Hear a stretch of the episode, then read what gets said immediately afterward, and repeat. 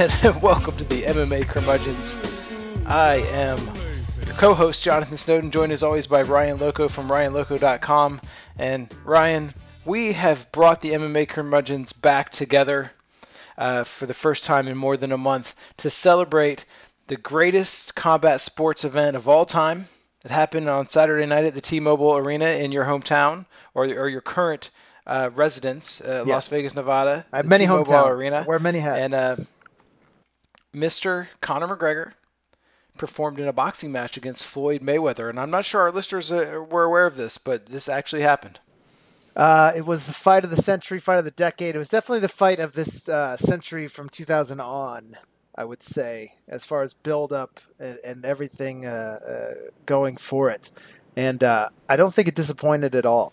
I, I think it lived up to the expectation. It gave everyone a little piece of their own pie so they could go back to the corner and kind of marinate on it and enjoy it and be happy. And uh, we were there, man. We were there. Yes, Ryan, and I were both in attendance at, at this event, but you know, I, I have not actually seen or talked to you since. Uh, I don't know, maybe uh, it was one of the undercard fights. I went up and, and said hello, and uh, we have not seen each other since. So um, we have not talked at all about the, the, the actual super fight, and, and I'm kind of curious to, to hear what you thought about it. What, what did you think? You know, I went back and I rewatched it because I had uh, I, I was watching it through basically a, a camera. I was looking at it through the viewfinder. I was taking photos for T-Mobile Arena. Um, obviously, I was feeding off the energy from the crowd, and you can still enjoy the fight, but you're not as engaged as if you're actually sitting there and soaking in everything. Because I'm sitting there trying to get shots, trying to frame, trying to follow the guys as they move, et cetera, et cetera. I went back and I watched it again uh, with the television feed. Uh, I spoke to my wife. She ordered it on pay per view with a friend, and she watched it, and she was telling me how she thought the pay per view came off, um, because she'd uh, done Muay Thai. She's trained for a long time when she lived in Australia. On TV, I think Conor is made to look a lot better than what I felt I saw in person, and what my wife saw uh, as someone who's trained before um, to, to someone who just tuned in to watch the fight and maybe didn't really understand it, or, maybe it just, uh, you know, uh, they're just tuning in because it's the fight of the century. They want to say they saw it. Uh, the crowd was obviously very pro Conor and they cheered everything that he did. I felt like the announcing was sort of Conor heavy. And I think that was justifiable in the sense because, you know, this is Conor's first ever boxing match, uh, professional boxing match. And, and I think they were all marveling at what they saw. Uh, what I saw was Floyd for the first three rounds, basically just sort of exist in the ring and, and allow Conor to do what he wanted to do. He wanted to see, obviously, how, how fast Conor was. He wanted to feel uh, Conor's punches. And then after that, around around the fourth and the fifth round, you saw Floyd start to realize everything, realize that what Conor was doing wasn't really uh, going to hurt him in any way. My favorite round, uh, so my favorite round was the sixth round because I felt that's when you saw Floyd get on the aggressive and, and, and basically say, Welcome to boxing, Conor. Uh, welcome to my world. Welcome to why I'm 49 and 0. Welcome to why I'm going to make a couple hundred million dollars. Uh, and from then on, it was just the Floyd show. Um, Conor, on my second viewing, did a lot of things that I didn't catch the first time. His his movement was well. He, he switched stances a couple times, which I really liked. His uh, his uppercuts was were really good.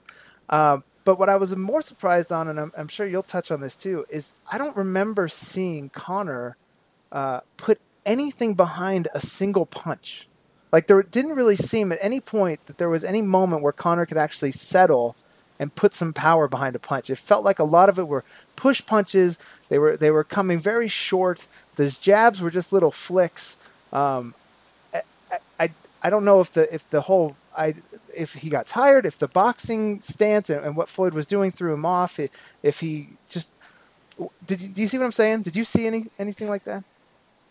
Yeah, it was it was kind of a, a weird fight, and I think that there's a lot of stuff going on. Like it's kind of like uh, uh, like the movie Batman versus Superman. I don't know if you've seen this this motion picture film, but um, I saw it on HBO after having heard it was like the worst movie of all time, and so then the fact that it was only like kind of bad like made it seem like a victory for me like oh this movie is not nearly as bad as they said it was because it wasn't the worst movie of all time And so that that was kind of the expectation for Conor McGregor going into the fight, which was that he was just going to be abysmal, god awful, right? Like Max Kellerman from HBO said uh, famously that he wasn't going to land a single punch.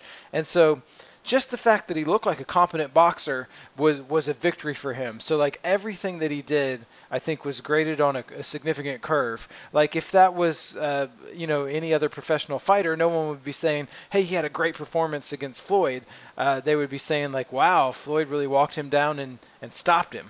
Like it, you know, the different expectations, and and I think it's probably fair that there were different expectations because, like you said, uh, this was his first professional boxing match, and and with that in mind uh, I think he acquitted himself really well. So it's like uh, in my article on Bleacher Report after the, after the fight, uh, I, I made the claim that everyone was a winner, from from the promoters to the network uh, to both fighters. Everybody came out of this uh, looking good. Like if you were booking this as a as a piece of fiction, uh, it really couldn't get much better than this because Conor looked looked brave and, and he looked reasonably competent. Uh, the promoters made a lot of money, and Floyd Mayweather, for the first time in probably 15 years, was, was the aggressor in a fight, and, and he did exactly what he said he was going to do, which is uh, he came out aggressively and looked to stop the fight, which is not his normal style. So uh, he, he told the truth in his pre-fight interviews, which is kind of rare in, in combat sports. So all that combined, I think, is is why uh, people have uh, like a positive feeling about the whole experience. At least I did when it was over, and, and I was kind of surprised because the, the, the prevailing opinion on Media Row before the fight was that it was a terrible spectacle, and um, afterwards, I think kind of like the consensus was like that that was actually not that bad. So uh, it's it, it, was something, you know, it, it was a moment, and and I'm really glad I was there. I don't know about you. I'm so excited and glad that that I was there. Uh, I felt like it was an extremely enjoyable event. I felt like I didn't I, I didn't feel like they cheated us. I think a lot of people felt like this is a cash grab. Who cares? And I feel like if you watched it, you were like, you know what? I didn't mind paying for it because it felt like a once in a lifetime sort of thing.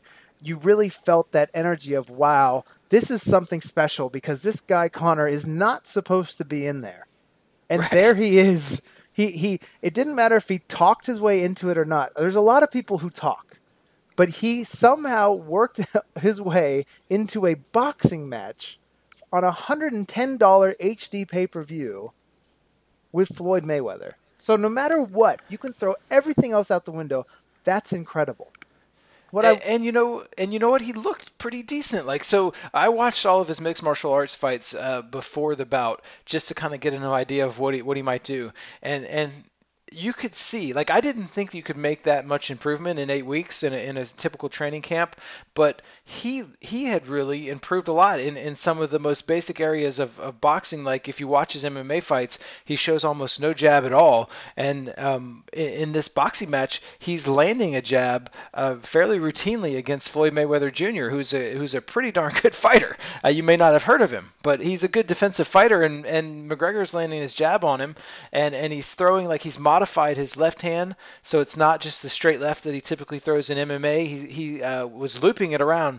Uh, when Floyd fights a, a southpaw, a left-handed fighter, he holds his hands up a lot in a high guard, and and McGregor was instead of throwing a straight left hand, he was kind of looping it around and, and hitting Floyd occasionally with it. Um, uh, something I'd seen him do against Dustin Poirier in an MMA fight, but not not his typical style. So. Um, McGregor was fairly adaptable as, as a boxer, and uh, the, the, the whole thing was just so weird because the idea was that Floyd was the boxer and Conor had the the puncher's chance, and instead what we saw for most of the the, the end of the fight, at least like from the sixth round on, as you say, um, Floyd was just pure, in pure slugger mode, looking like Joe Frazier, throwing these crazy leaping le- left hooks and these lead right hands that he was literally leaving his feet to throw. Like so, Floyd was the puncher, and Conor was on on his back foot throwing jabs jabs and and in uh, trying to be a traditional boxer, and it was the exact opposite of what probably everyone in the world expected to see,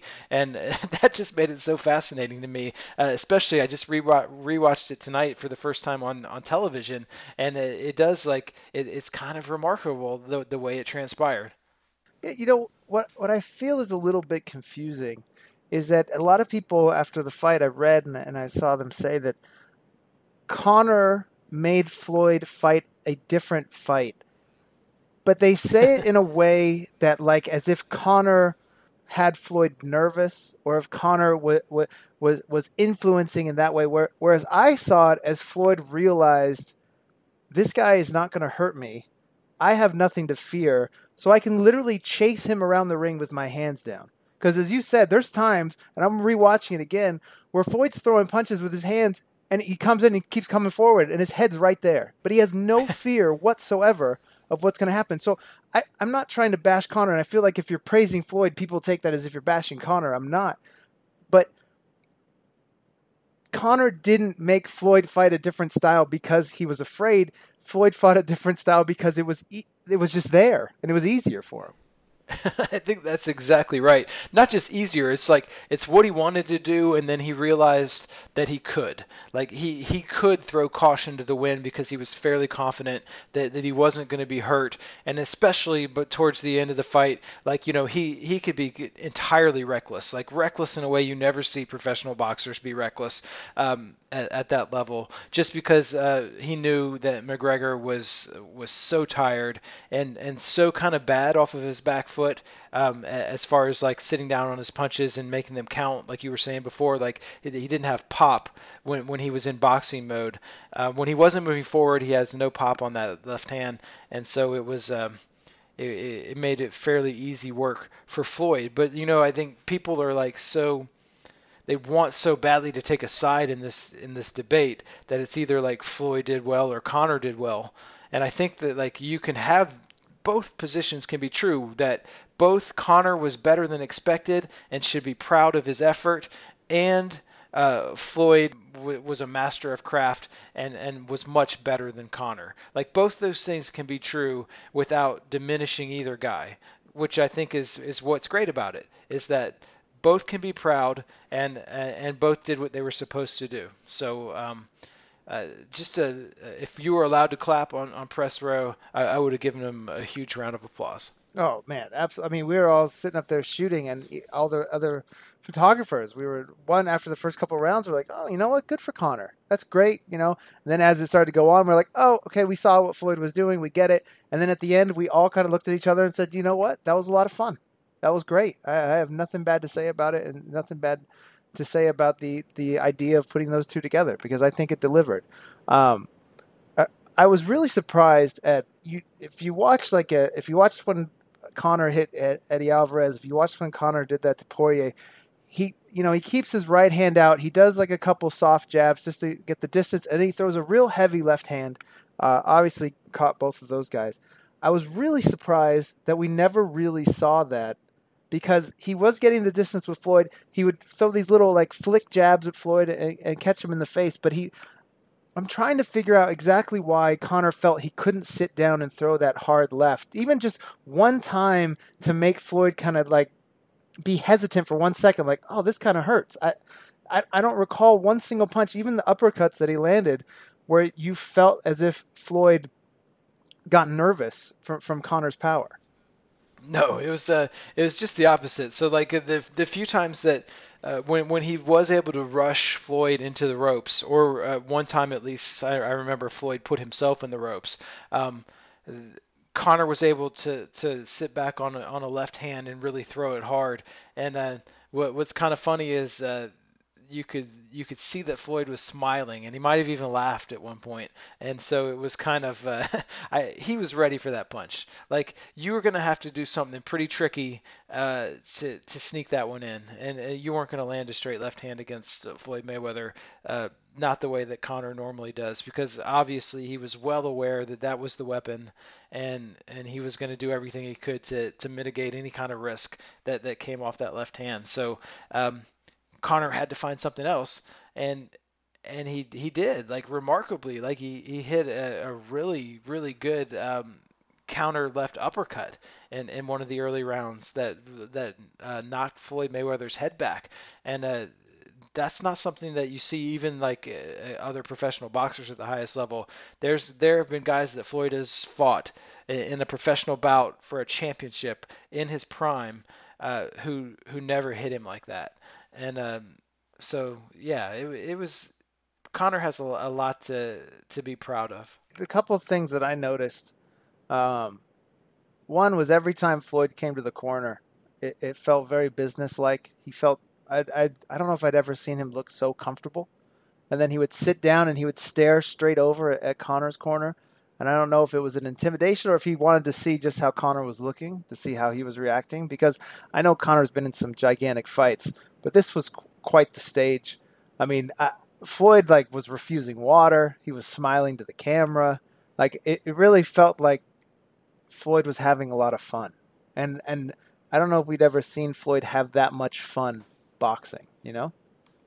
not not in some time, and so uh, I I thought it, it was pretty cool, and I think what they were looking for was uh, to see how uh, tired uh, Conor was because uh, you know he articulated later after the fight that um, that their game plan was to, to wear him out and then try to knock him out. And uh, you know, a lot of people are like, "Oh no, he's just trying to take away credit from Conor." But I, I, think it's pretty clear when you when you watch the fight, even the first time. But if you go back and watch it a second time, you'll see that um, I think that he was uh, pretty clearly trying to, to carry him along a little bit. He threw uh, six punches in the first round. six. Right. Right. I think like five of them were accidental. Like he just put his arm out. Like he just he didn't mean to throw him. Like he he threw six punches in the first round.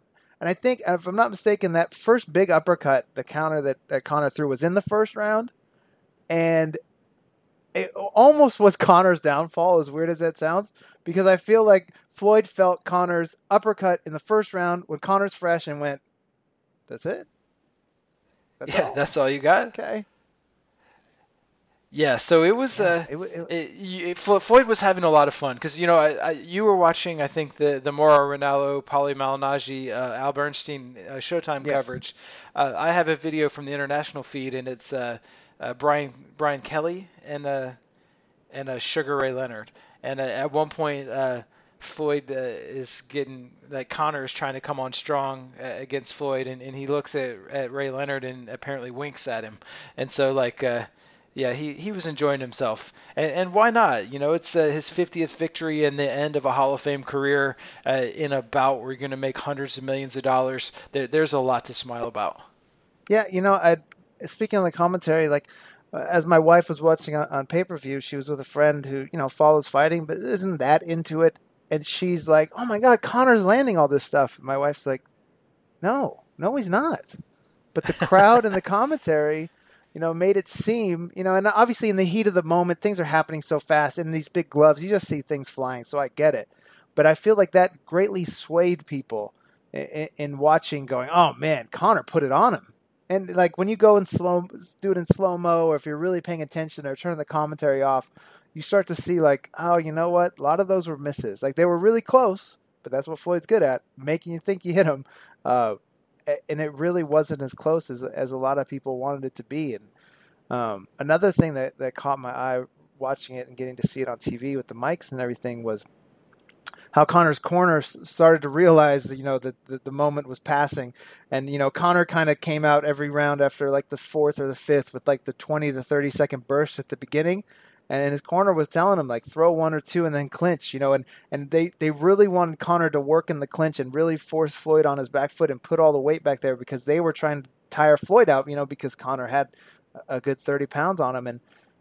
And what what I was really impressed was with at ninth and the tenth round, it, Floyd realized what Conor was trying to do, and he, he would stick his right forearm up and get in Conor's face just to get enough separation that Conor couldn't get a hold, and then he could separate and, and throw more punches. I, I was really impressed w- with what Floyd did in the ninth and the tenth.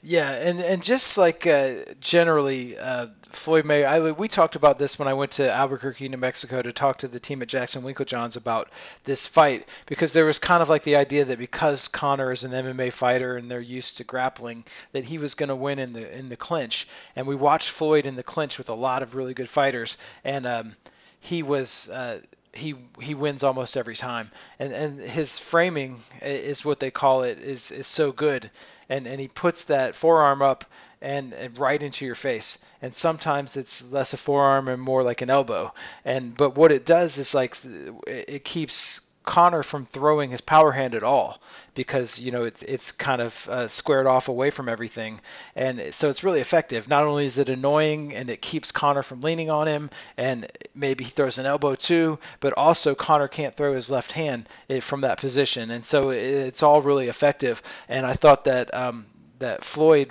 for the most part, won the the clinch game. Uh, the most effective things that Conor did in tight were like weird things like he would spin to take his back over and over again, which like would have been cool if it was a cage fight. Um, maybe something interesting would have happened, but it was a boxing match, so it seemed like he was wasting a lot of energy to to spin around to his back for for no reason at all. But so yeah, you know, real, real quick to, to touch on that, what was very odd, I don't know if they did it in the international commentary, but for the U.S. commentary, uh, Mauro and Al kept yelling for Floyd, like, you can't turn. Why is Floyd turning his back? And Paulie's like, he's not. Conor is Conor's coming around. Conor's grabbing him. They they really made it seem as if Floyd was just cowering when he really wasn't. Like Conor kept doing that move to the side, and then he kind of hook over with his right arm uh, around Floyd's Floyd's waist or his right uh, Floyd's right arm, and then kind of pepper him with those little shots. And they were basically, you know, uh, back to chest. Right. Yeah, totally. And uh, so the other little thing I noticed was from Conor McGregor, and it was a really, really smart. And so um, when when you watch a lot of Floyd Mayweather Jr., you realize that like uh, a lot of times the you know when there's a clinch or something like that, and the referee breaks them, he he likes to come off of that and, and throw a punch. Um, he does it all the time. And uh, McGregor must have been really schooled on it because in every situation like that, McGregor always threw. One time he threw even a left hand, even when the referee was still between them. Like he had been, he had been uh, schooled and taught like do not let Floyd come first after a break because he's going to try. And so like um, there was a lot of thought that went into what both men did, and and, and I like that. Yeah, no, definitely. I noticed that as well. Uh, between every break, Conor was right there in his face. He wanted, like, he was pushing the ref, Robert Byrd, like pushing his arm, like, let me go, let me go, I want to go. And then, just like right. you said, I want maybe it was the ninth round uh, where he's separating him, and, and Conor still throws a punch. Just to like kind of keep him honest. And, and, I was actually kind of surprised, although I talked to some people in the arena and they had a theory. Um, there was a lot of illegal blows by Conor. None of them were like oh. really damaging, but there was a lot, like quite a few. And yes. you know, the ref warned him multiple, multiple times, but never took a point. And from what I had talked to some journalists and photographers there, they they came up with the thought that uh, maybe Floyd had told the ref, like, "Look, I'm going to win. Don't take a point. Don't give them any reason to think that this is being like pushed one way towards the boxer side as opposed to uh, you know being fair. So as long as it's nothing egregious, just keep warning them, but you know don't freak out. I, I think that there may be something to that because uh, I was really happy. I, I like a, a, referee with a, a, loose hand, and uh, and he definitely let them fight like in the clinch, even sometimes when he probably should have jumped in, um, when when Conor had taken his back, he was still letting them fight. Uh, he let it go when Conor hit him low several times, and uh, Floyd was throwing his forearms and elbows up there. Let it all go, and uh, that I, I like to see that. So it worked out well, and I, am glad because I was really nervous from the from the very beginning when he was giving his uh, pre-fight instructions, and like uh, instead of like just standing there between both guys, he's like literally looking at Conor with like every instruction, like a young man, you can't be kicking nobody when they're down, and like you know, like it's just like it was obviously directed right at him. Well, and, that um, was that was the ref's moment, you know. Like normally they do that in the back, and then they come out right. and like, I read you the rules in the back, gentlemen. Let's have a clean fight. This is safe. This is too low, and then bam. But he was like, yo, there's gonna be like couple milli watching this. Like, and they're all focused on me for this moment. I'm the only one talking. Let me let me make it look like I'm the savior of boxing, and I'm not going to let these MMA ruffians come into our building. Because he hooligans, was he Irish had, hooligans. He had the Terminator vision on Conor. Like they're reading the rules, and he's looking right at Conor. Like I don't need to tell Floyd; he knows this. You didn't look at Floyd once. Like no. every one of those things was directed at Conor. Um, so yeah, that was pretty funny. But it, he ended up, I think, calling it fairly straight. So I, I think it it worked out just yeah, fine. I think had we seen like some crazy hard rabbit punch or, or, or you know hammer fist that like could have legitimately hurt Floyd, then I wouldn't you know step in and take a point. But none of those were doing. It was little pepper shots. None of those were were really hurting him. And, and I think overall, it kind of it actually kind of gave more of a feel to that fight. Like, oh wow, Floyd's in a fight right now. You know, he's getting pushed around. Something a little different. so, so, so my so my question to you, okay. we had heard all week coming into this fight that Conor was going to just MMA angles. He was going to show Floyd things that he'd never seen before. You know, people were saying it was over in the first round. As soon as Floyd feels Conor's power, it's done. And I feel like at the end of the day, we saw a boxing match. Yeah, totally a boxing match. And so, and I think most people who watch both sports um, understood that's what we were gonna see because there is there is no magic that, that comes from MMA striking. You know, there's only a limited number of ways you can uh, punch somebody with your right hand and your left hand, and it just turns out that boxers are really good at both because that's what they spend their lives doing. And so, uh, Conor definitely did some some nifty things. He, he did a, some switching of stances, like super quick um, too. I was very impressed with how quick. quick he was at switching those stances. But they weren't uh, particularly effective because he did them from too far on the outside, so it, it, it didn't work as well as it might. It worked once, and then I think that the second time he tried it, he got he got hit with a, yeah. a pretty hard uh, counter right hand. He switched and, um, stances and then threw a right hand, if I'm not mistaken, that first time, and it was like, right. oh shit, okay, Conor's Conor's been paying attention. And then after that, it, it never felt like it was it was there for a purpose. It felt like it was more there for just kind of like to give Conor an extra second, you know, to make right. Floyd hesitate for a second. It never really led to anything. Number one is like the, the, the idea that shifting your stance is is some kind of disruption or unique technique from MMA that, that boxers have never seen before is obviously foolish. Um, uh, a guy named uh, Bob Fitzsimmons won the World Heavyweight Championships back like hundred plus years ago with, with a shift, and uh, it's a it, it's something that you see a lot, and you actually see it done a lot more skillfully than than you saw Conor do it. Um, you see Gennady Golovkin do it sometimes, and uh, Roberto Duran did it real famously. What they do is like they, they throw a right hand, like an, an overhand right, and take a hard step with their with their foot and then so that puts them then from an orthodox into a southpaw stance. And then uh, what Duran did after that was then through a southpaw uh, left hand to the body, and so that you know it's it's a pretty tricky move so that both of your punches are are from the power side. Uh, and you're shifting in the middle of a combination. And you can also use that, that hard step that you use on that first right hand when you're switching stances. Um, it covers a lot of distance, which may have been what Conor was trying to do when, when he was switching with that long kind of step from the outside. He may have been trying to cover distance faster than, than he normally would, but you know it just wasn't perfectly executed. But the idea that that's new stuff and and like that's Uber and Floyd is a taxi would uh, was is crazy. Like you know all that stuff has been around um, since men started fighting each other. Yeah, I, I just I said it to a couple people. It took no guts to pick Conor. Yeah, right. And and, and people were like were like, what do you mean? I mean, and it's not a slight on Conor. Like people who only watched boxing didn't need to watch MMA to go Floyd's going to win. Most people who can who've watched both go Floyd's going to win. So to be the guy going Conor's going to win.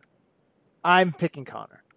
It's not that impressive because you're you're you're going on such a limb that when he doesn't win, which we all knew, he could be like, you know, I just, you know, I thought it, I really, I really hoped it was going to happen, or you know, it was worth the risk. Like, you know, you just wanted to look really smart if the unthinkable happened. Right, because no one's going to remember if you're wrong, and if you're right, then you can kind of like uh, hold on to that as your claim to fame. If you're like the kind of person who who wants to do something like that. Yeah, like, I, I like it, it, thinks that matters. Like uh, I guess it that would be big for you. I think the hardest part though is seeing multiple people. I'm not singling anyone out. I'm seeing multiple people who are picking Conor instead of going, you know, I was just, you know, I was, I was had wishful thinking, man. I wanted to see him win. It didn't happen. Floyd obviously is a better boxer. You know, who cares? Instead of just that, it turns into, yeah, but did you see what Conor did here? Doesn't matter. He lost. Yeah, but like, did you notice how Conor in the first three again? Like, just say you were wrong. Right. Admit like that's like part of being like a, a grown person and like I was saying on Twitter today, everyone is wrong all the time. Everybody. Like, you know, 50% of fighters lose. That's just a fact. One out of every two is going to lose. And uh, and so a lot of times you're going to be wrong. And so when you are wrong, you just say that you were wrong. It's not hard. You're just like, oh man, I, I thought Conor was going to surprise him with the left hand. He did surprise him with the left hand. It, it turns out Floyd is used to taking hard punches. My bad. I was wrong. Turns out the pro boxer is better at boxing. I, you know, weird. I made a mistake. Crazy. Who would have guessed? crazy, crazy to think that, but it happened.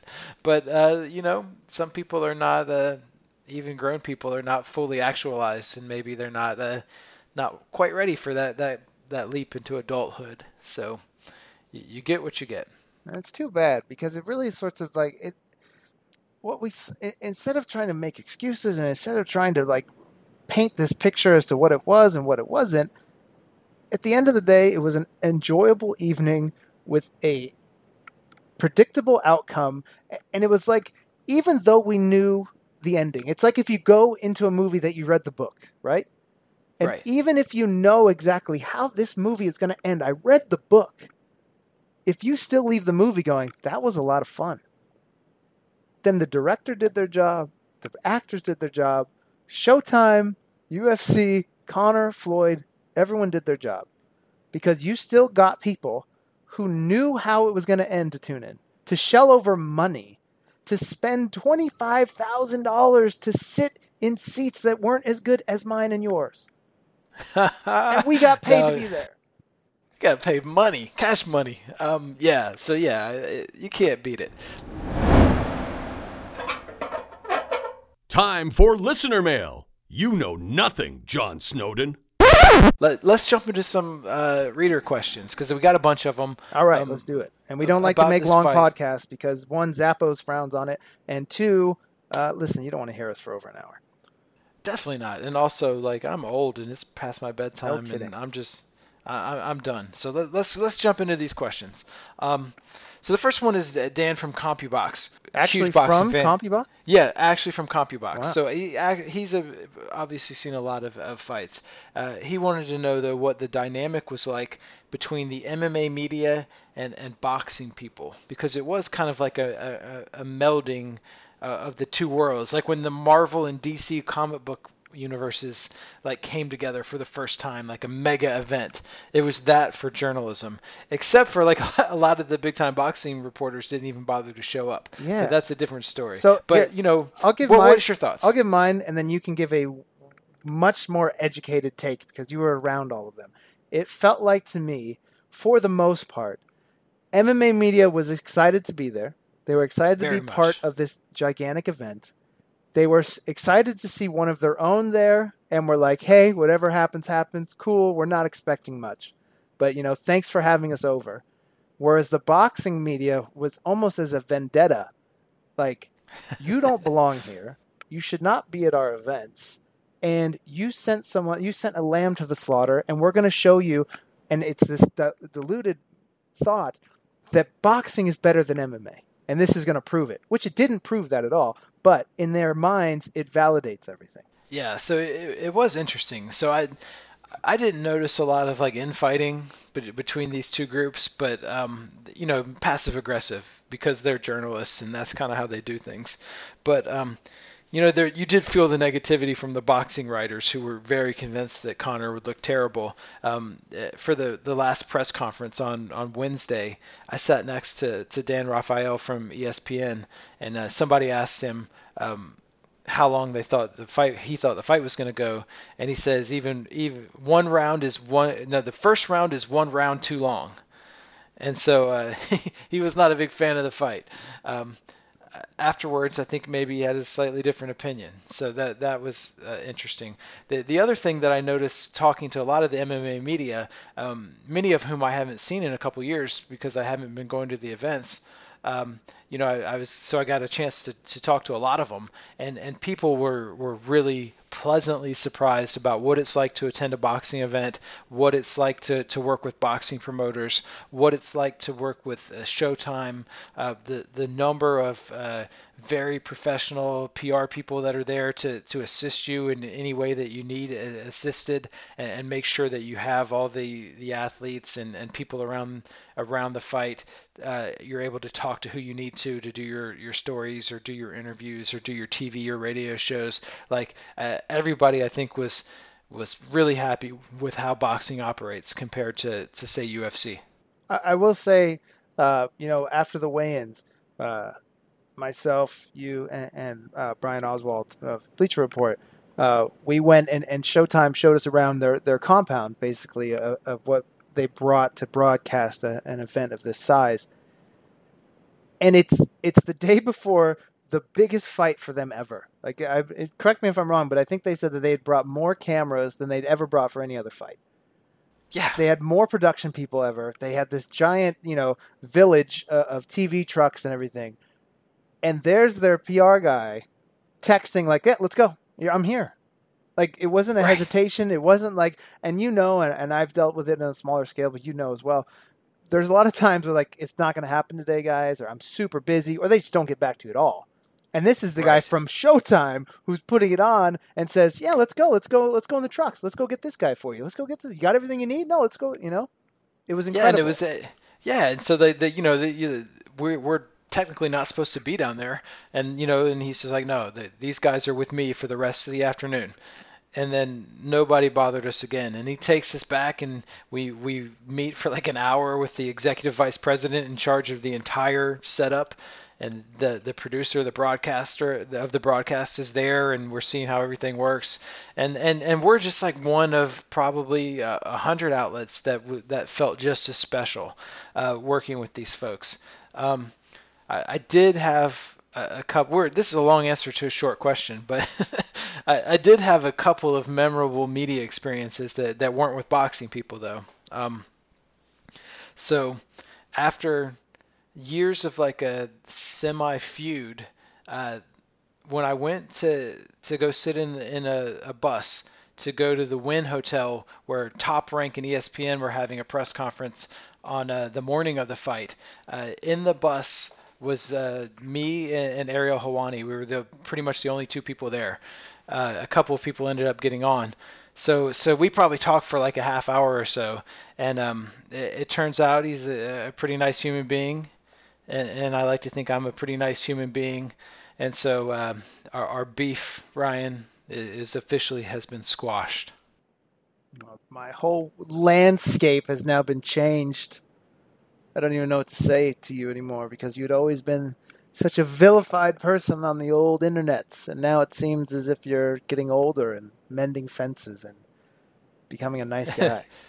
Maybe growing up, I don't know. Uh, it feel it feels funny, but with that said, I, I replaced Ariel Helwani with apparently what? I'm now in in a new blood feud. Oh no! And, and that is with uh, a guy that we may have been kind of hinting at earlier. Uh, his name is Robin Black, and he is a uh, an analyst uh, for Canada. I, I, don't know. I don't know where he works. Country, yes. He he, he works for the, the nation of Canada, the nation state, and, and he's like a, a former like glam rock uh, musician who had like some low level mixed martial arts fights and is now, if you ask him, the the leading expert, the sole expert the only person in the world who understands fist fighting, and um, and he really doesn't like me, and uh, so it's uh, it was pretty weird.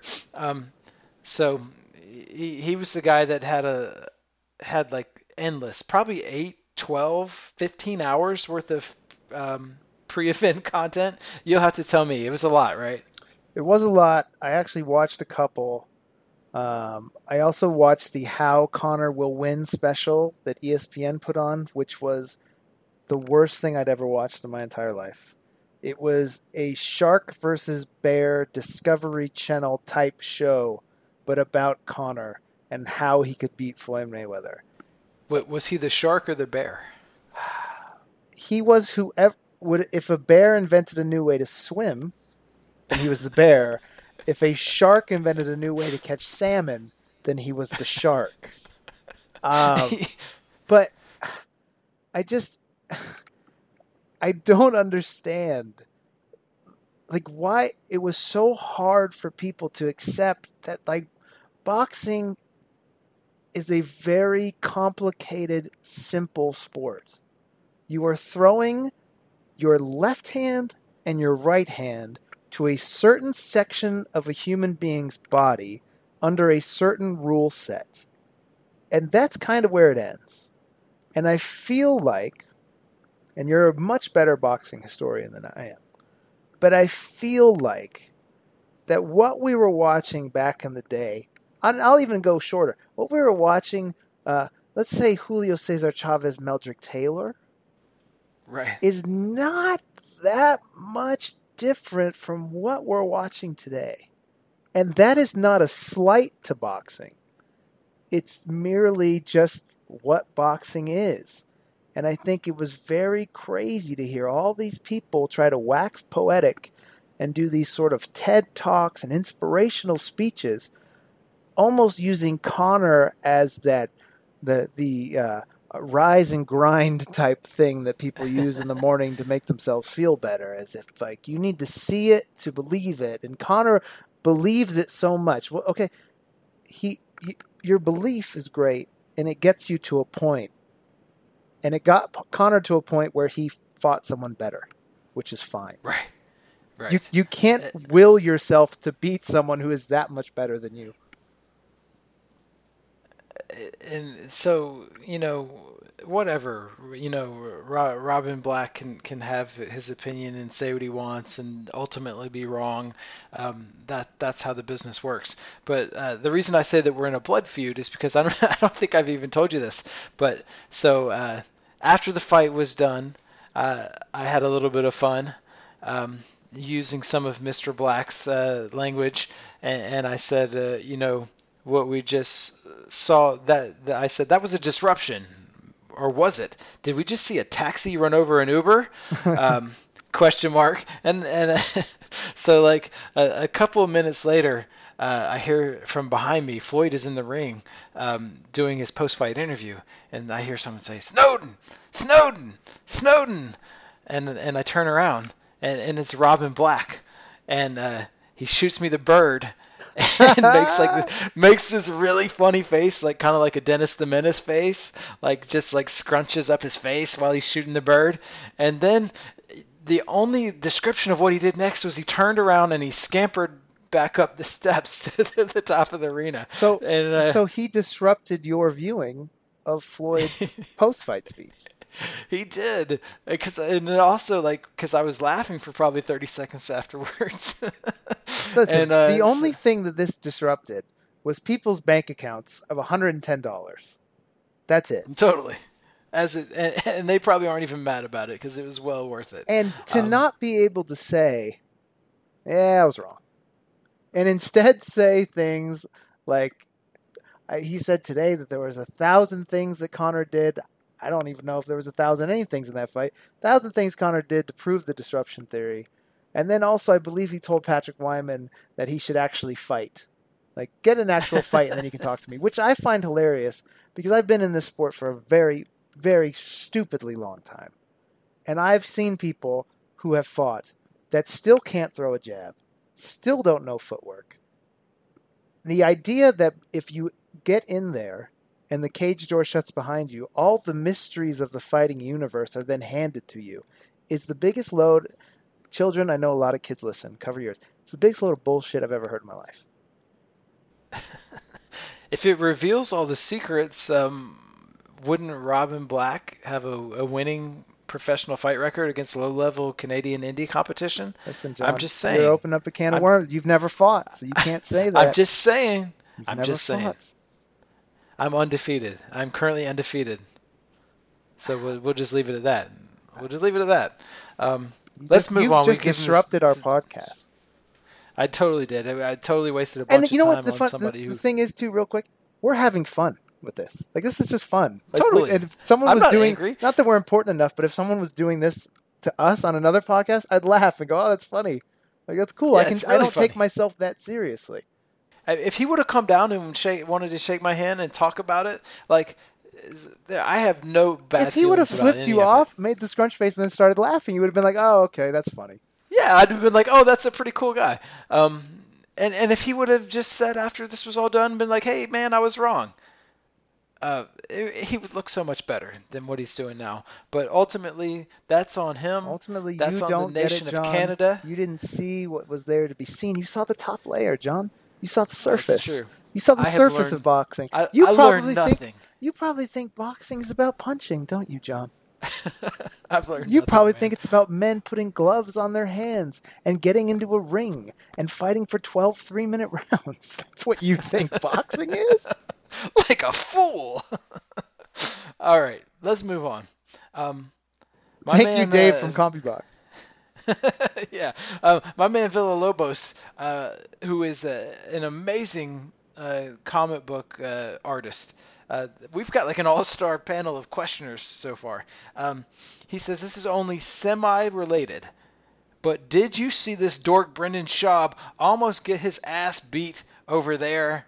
And then what followed that tweet was the little video of Brendan Schaub almost getting his ass beat by Nate Diaz as the two tried to discuss the McGregor Mayweather fight. I don't know if you've seen this. I did see it. I did. I also listened to parts of the the Rogan uh, podcast because I just wanted to soak up all the Mayweather McGregor nonsense as I could. Uh, Brendan was on there. I feel. Oh wait, did did Brendan did Brendan break it down and tell his version? Yeah, he just mentioned that like he he was talking to Nate about it, and then like there's a part of the video where it says like it said Brendan told Nate like, oh, but Conor put it on you, and Brendan's like, I never said that. I would never say that to someone, and I really knowing Brendan, he's a very nice guy. I don't think he would have said that to Nate, and I I believe him in that part. I think it was just a guy like Brendan running into a guy like Nate Diaz, and Nate Diaz is going to tell you what he thinks. He's going to tell you why you're. I feel like we're in this kind of era where where people don't one don't want to hear the wrong, and two are afraid to tell people like the actual hard truth. Whereas the Nate Diaz and Nick Diaz don't subscribe to that in any way, shape, or form, and they'll go, "You were wrong." no, but you know, no, you were wrong. Yeah, but I was no, you were wrong. There you go. And I feel like that with these kind of two uh, different bodies kind of intersected at just like the most perfect moment after the fight. I, I, I think it was a great moment. I thought it was funny. I don't think either guy necessarily came off in a in a bad light, and I think people are trying to make too much of it. But uh, I don't care who you are. I don't care if you're Floyd Mayweather. You don't want to fight Nate Diaz just because the universe has told you, don't fuck with the Diazes. I mean, it's really what we uh, love about the Diaz brothers. Those of us who I guess who do, which is all right-thinking people, is that that 155 pound Nate Diaz um, totally believes in his mind that he's going to beat up 250 pound professional MMA fighter Brendan Schaub. Like, there's no question that he, he thinks that. Like, he he, would not have hesitated for a moment. No, that that's what you have to appreciate. Is that Totally. th- there was not one second where if you saw Brendan do that to another 155, or uh, you'd be like, "Oh man, Yeah. Brendan's gonna smash this dude," or "Look, you can see the fear in his eyes." Nate, on the other hand, is going, "I hope you throw a punch. Please throw a punch." Because as we learned with the Diaz brothers, there there is a, a there is a belief system in their fighting. They're not fighting you to fight. They don't go out looking for fights. They don't even want to fight. However, if you want to fight them, now you have a problem. Totally. So yes, we did see that. We did enjoy it, and and thanks for showing it to me again. Uh, it, it was awesome. So Dom asked, and this is a question that you addressed briefly on Twitter, but I was going to get your further thoughts. Um, he wants to know what time did people really start filling the arena, and it blows his mind that people would spend upwards of you know tens of thousands of dollars on fight tickets and and only show up for the last 30 minutes. This was a perfect storm, Jonathan. A perfect storm because one, as you know, boxing fans, they don't show up until pretty much the main event starts. You, you Right. there's been many times where I have been there for prelim. I get there for the first fight. Maybe I want to like test out the lights, get you know, shoot just to get warm. And you're shooting in silence. You can hear my camera because there's. And John, tell me if I'm wrong.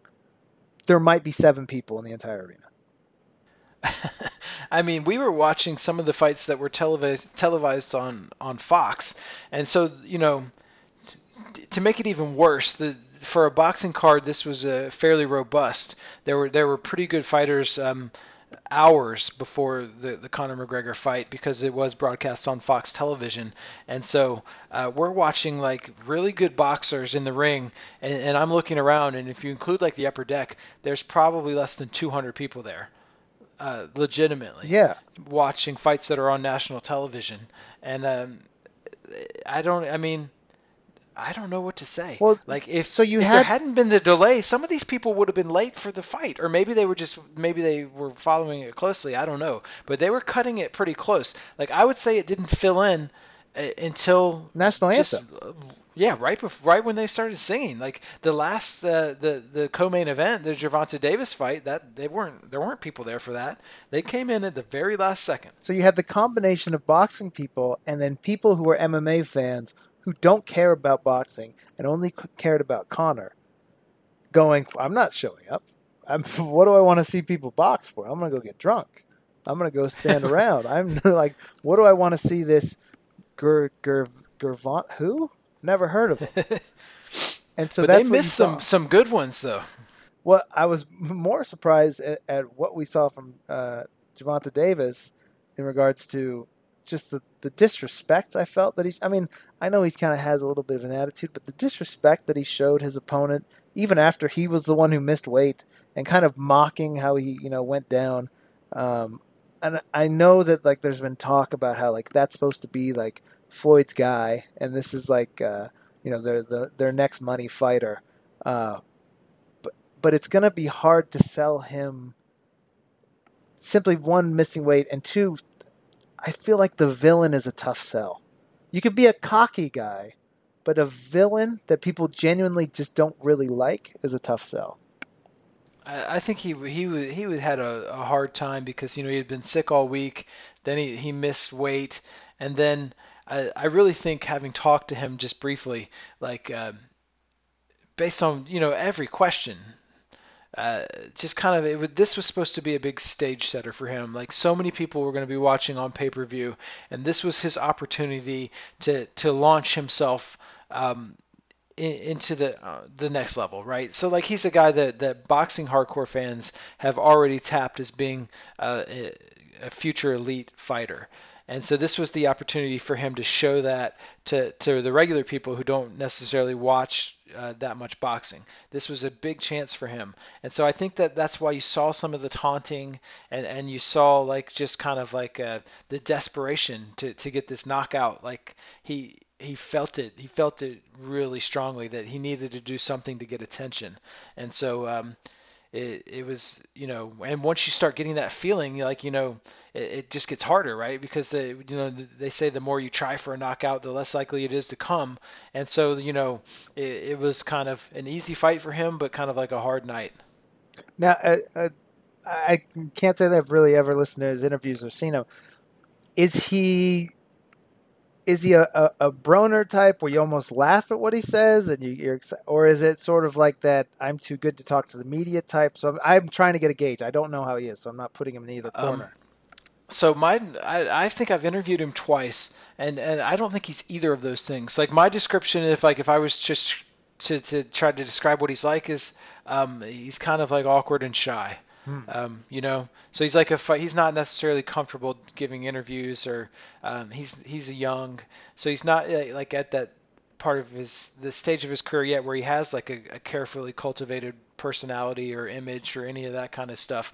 Like he's just trying to get through these things, and so um, i it's a work in progress. You know, I I I, mean, I don't think this is like a fight that's going to end up defining.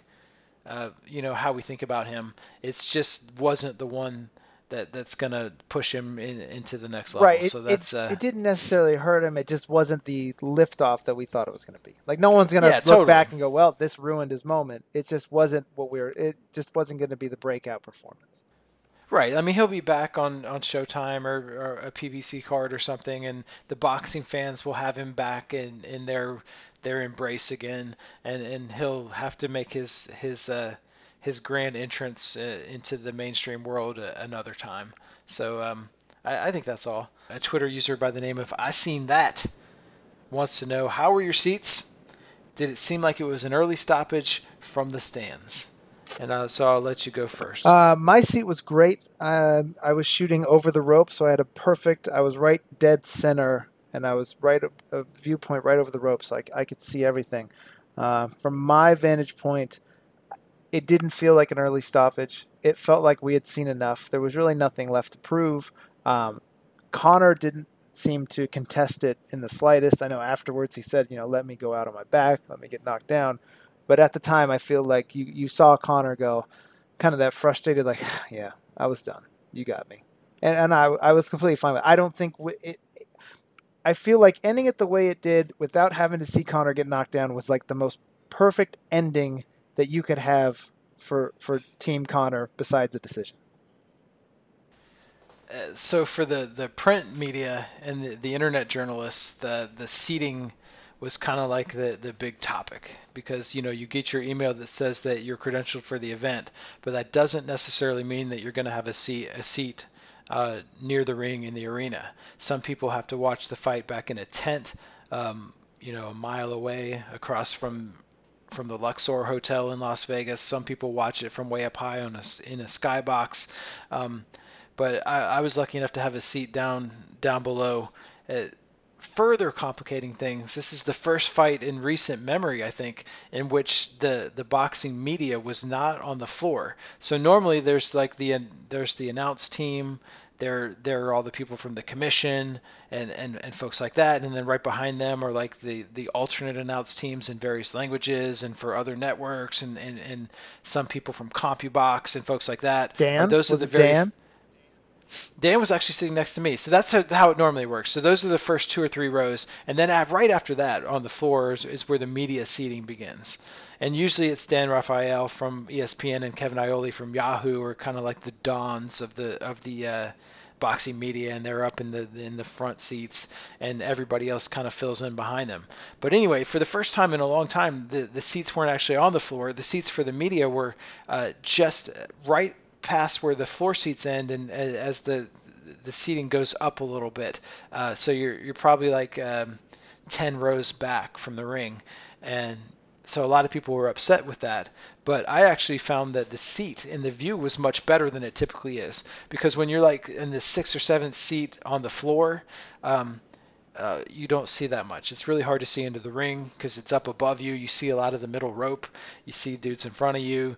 You see uh, camera people and stuff like that. And so um, this actually, to me, for the pure purposes of watching a boxing match and not being seen on TV or, or whatever, you know, whatever kind of ego thing makes people want to be up real close. Um, for watching the match, um, this was great. I loved it. I, I had I had a blast. It was a great seat. I could see everything. I was right in the middle uh, of the ring, which is where you want to be. You know, so uh, yeah, I but there's no a, there's a chance that no one saw you on television. So it's true. how often? Nobody saw me. Nobody saw me. I even wore my blue shirt or whatever. Um, didn't happen. But uh, th- that was okay because I could see what was happening in the in the ring, and that's why I was there.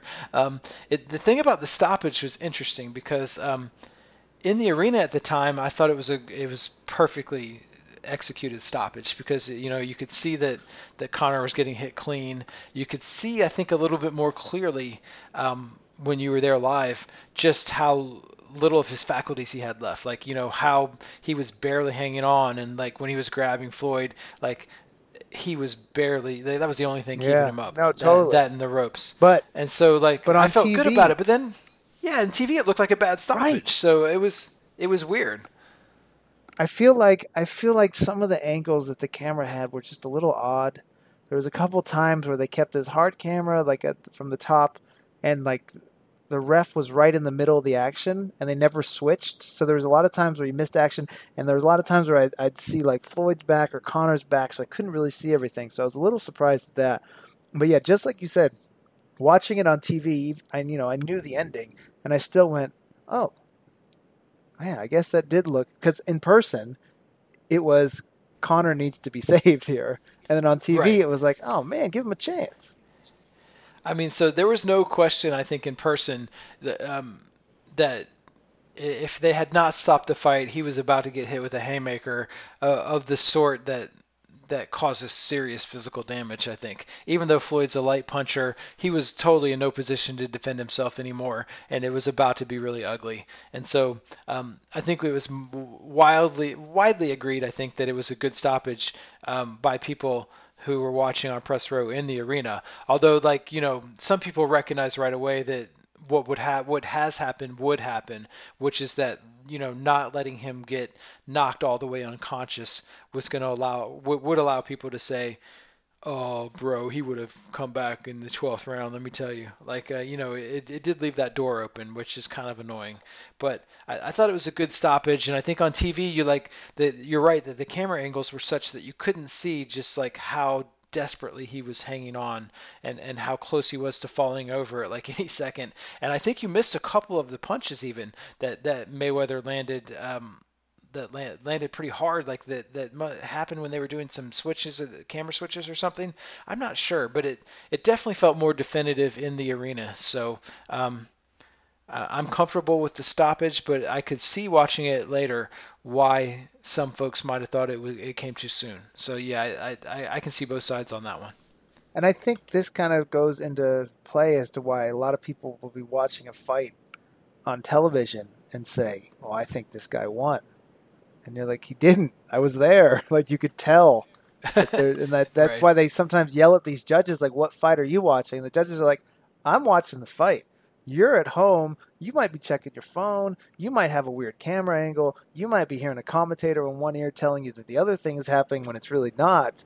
And so I always laugh when people start freaking out. Like, how could the judges see it 29 28 when it was 28 29? It's like, it's completely different when you're there. Yeah, you you have sometimes you can see the action better on television um, based on with certain camera angles, especially the you know because each of the judges is in a different place. So there's so, you know for everything that's happening, uh, one of the judges is probably in a position where they're looking at it from a bad angle. That's just Absolutely. a, a fact. They could they can see a, a monitor, I believe, but um, you know they're not looking at it perfectly but one of the things that you can tell a lot better when you're live uh, especially when you're you're fairly close is you can really tell a lot better how much a punch affects somebody and how hard it is. A hundred that's something Hundred that, percent. that when you're when you're in the arena you just know it when it, when it's landed hard and on TV it's not always clear the difference between a, a hard punch and a medium punch or even a punch that barely connects or a punch that hit the shoulder uh, for the most part and maybe rolled up and, and then hit the head like it's uh it's it's much harder to gauge There's a there's And a so- there's a weird feeling. Like you you know what I mean? Like you know when you're watching a fight in boxing or MMA where it's like a couple rounds in, then you go, oh, this fight's over. Like you just know, like you can feel it in the building, you can feel it just by the way things are going, and I feel like there's little intricacies that you just don't catch on television where you could see it and you go, that guy's done. That's it. It's gonna end in two more rounds. you can just kind of feel the air change. Yeah, 100%. Um, and, and and you can see the the changes in the person's confidence and body language. That's one of the big things I think in person that you notice is like uh, with someone like Conor in that in the ninth and tenth round, you could just see that uh, you know he knew you know that it was it was headed towards the end. Everybody did. So um, I, I'm okay with it. Let's do one more. You want to do one more? One more. Always do one more. Final question is always about pro wrestling. Okay. Um, I wouldn't want that. She's a nice lady. Thank you. Dude man, question mark, is his name. Oh, I thought that he was the question. know- he he wants to know, could the Rainmaker, the lariat used by New Japan Pro Wrestling champion Okada, could it be effective in the octagon? Why? Why, for the love of God, are more? Uh, why aren't more UFC fighters using these pro wrestling moves? What is happening? There's a cage right there. Why aren't they banging anybody's head into it? Nobody's gushing blood out of their forehead. Uh, nobody has leapt off the cage in years, um, and nobody's using this lariat. What's going on? I feel like that's what Conor was setting up against Floyd. You know, he, oh, with that footwork and how he was behind him. He kind of had it. Oh, he was. He was was. kind of trying to set it up, and then the ref didn't give him enough time. And so, I feel like Conor realized that you know he was maybe okay. Holy crap, we're tying this full circle. Here it is. Conor, because Conor does study, and as do his coaches, they realized that MMA was fully evolved and done. So they went over to boxing to disrupt it, but they weren't going to disrupt it using MMA because MMA was done and completed and everyone's seen it. Instead, they were going to disrupt it using the fine art of professional wrestling. My God, it was a double disruption. But it's boxing it's like the Jack Dempsey double shift. Boxing was so unprepared for the disruption. Their rule know how, that it was happening. Exactly. The rule set didn't allow for it. So, in actuality, boxing disrupted its own growth. Oh man, Thank you. just think about it. Just think about it. Rise and Like, grind, how- people. See it past this. You're looking at Earth as this beautiful globe, but I see it as a flat piece of, of metal. But you're only looking at one side. Flip it over, and there you have Okada. Thank you. we have we have learned nothing, and uh, I think we have learned that the next match, when Floyd Mayweather spends all of his money and needs another mega match, obviously the match to make is Floyd Mayweather Jr. versus Okada for the IWGP Championship in the Tokyo Dome, live on pay-per-view in the year 2020. I'm predicting it right now. That's going to happen. And the Lineal Brawl for All Championship. Of course. And uh, thank you for those of you that are still here listening to this. We we we uh, we, we appreciate your patience and and beg uh, your further indulgence as we continue with this podcast. Probably at some time in the week. That's part of the joy. We don't force feed it down your throat every week. We don't. It's only if we don't care enough to do it. There's no way that you're going to care enough to listen to it. You're welcome. And really, by that I mean me. Really? I'm, Yeah. I'm the lazy one. But still, you're welcome. Thank you. Bye bye. Disruption.